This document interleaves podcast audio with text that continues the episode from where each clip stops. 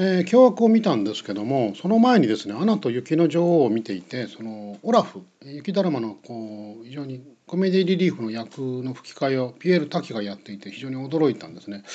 まあ演技も歌もうまいなと思ってまあ電気グルーヴなんであんなまともな歌い方を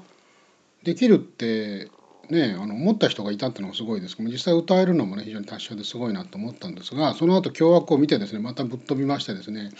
おばちゃんの人のいい、えー、ね、寿司屋の、えー、職人だったりですね例えばあの、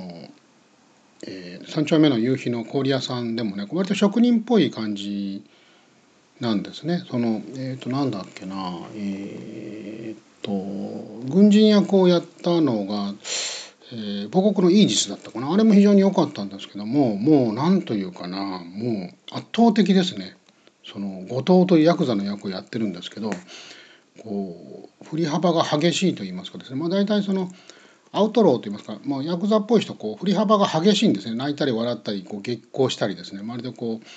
あの幼児のごとくですねその万能感があったりこう欲しいものは奪い取って、えー、っていうそういうふうなこう感情の幅が激しいところが非常に上手でですね、えー、とあとまあピピエール滝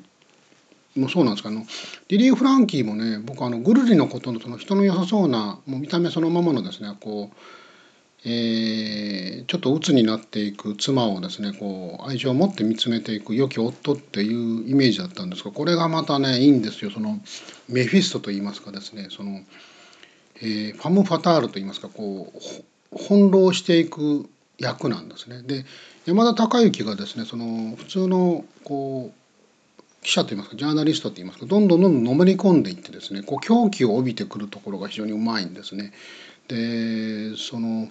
実際の犯罪映画の場合だと、まあ、実際というかまあ他のですねあの犯罪映画の、まあ、フィルムノワールという言い方をするんですがその場合だとファム・ファタール運命の女っていう役でよく出てくるんですが普通プリリン・フランキーの役はですね女性なんですね。でどうしようもない悪女にはまってダメになっていく男っていうのをよくあのフィルムノワールは描くんですけどもこの男3人のですねその何と言いますかホモソーシャルと言いますかこう男だけで仲良くキャッキャしキャッキャしながらひどいことをしていくっていうところがね後半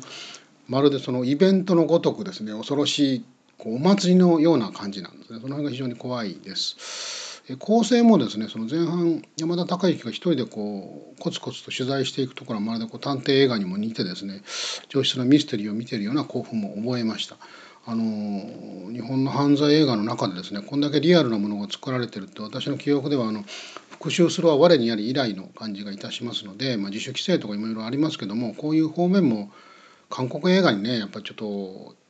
遅れてますからねあの悪いやつらとかですね例えばその追憶えー、な何でしたっけ？映画のねあのなんていうかこうそういうこう韓国の犯罪者に負けておりますんでね頑張って日本映画も作ってほしいなと思います。えー、以上です。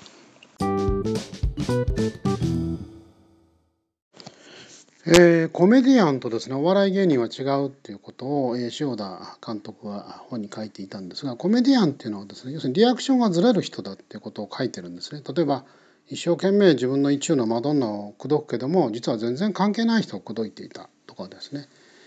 えー、例えば女の人がこう自分のこうアプローチに気が付いて女の人から好意をもたらそうになるとタッションしてるとかですね。そういうリアクションがずれてる人なんですね。その大真面目なんだけどもなんとなくずれてそれがおかしいんですね。えー、ですからこう一生懸命こう悲しいんだけど笑ってるとかね。例えばこう怒ってるんだけど泣いているとかね。そういうこうリアクションのズレが面白いんですね。で演技で言うと例えば悲しい時に悲しいって泣くのはそれは百面相かなんかに近いんですね。その怒ってる時にこうわーって怒るとかねそれはもう子供っていうかバラエティーかなんかに近いんですね。で人間って本当に怒ってる時は無表情になってって静かな声で「分かりました」っていうのが本当に怒ってたりするんですよ。で本当の恐怖の時はキャーなんて声を上げずにこう動かないんですね。どどう一体何が起きたのかどうしたらいいのか。でこうモニョモニョモニョって喋ってるとかね。そんな感じなんですよ。だから、えー、メソッドといってですねその自分の感情をその今起きてる状況に当てはめてですねどんな反応をするかっていうことが、えー、とアクターズスタジオの基本っていうのは聞いたことあるんですね。あのストラスバーグって人がやったですね。メソッドという演技なんですけど日本はですねそれに比べると型なんですね。型。悲しい時は悲しい格好をする。例えば怒ってる時は怒ってる格好をする。歌舞伎なんかにあるんですけども、えー、名優と呼ばれている歌舞伎俳優はですね今日終わったら早く焼肉とビールだなと思いながら型をやるとこう見てる観客が感動する。それが本当の名人らしいんですね。でアメリカの方っていうか欧米の方のそのメソッドって演技は例えばその殺人家の刑事の役をやるんだったら1ヶ月こう刑事にくっついてね取材をするってどういうリアクションをするかって見てそれを真似をする入り込むっていう言い方をするんですけどそれがメソッド演技なんですね。でね実はそれは穴があってですねそのアメリカ映画とかは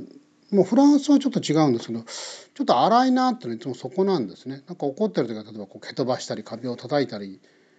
転げ回ったりとかねその悔しい時にその洗面台を叩き壊したりとかってそれどうよって感じですよね。そうじゃなくて本当に怒った時とか悲しい時はみんなの前では大丈夫って言いながらたった一人になった時にこうこらえきれずに泣くとかねそういうことが本当の感情とか人間だと思うんですね。えー、その辺はねやっぱ小津安二郎とかうまいってよく言われててまだ見てないんですけども今度見たいなと思います。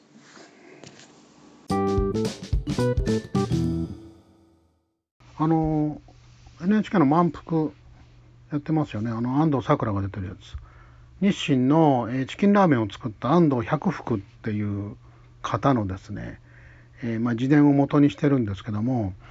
安藤サクラがですね NHK のオーディションに受かってその抜擢された時にもう子供も結婚して子供もいたんですけどもどうしようかってめちゃくちゃ悩んだらしいんですね。あのえっ、ー、と安藤サクラってお父さんがあのえっ、ー、となんだっけえー、ね俳優俳優一家なんですよ。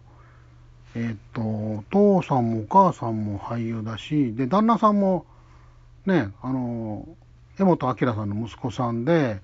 だから義理の両親まああの義理のお母さんこの前亡くなりましたけども俳優一家なんですよ俳優一族なんですよ。でねそこであの安藤サクラが親のねえっ、と奥田英二さんに相談したらどうしようって相談したんですね。でそしたら奥田英二がね何て言ったかっていうとうんとねチャレンジ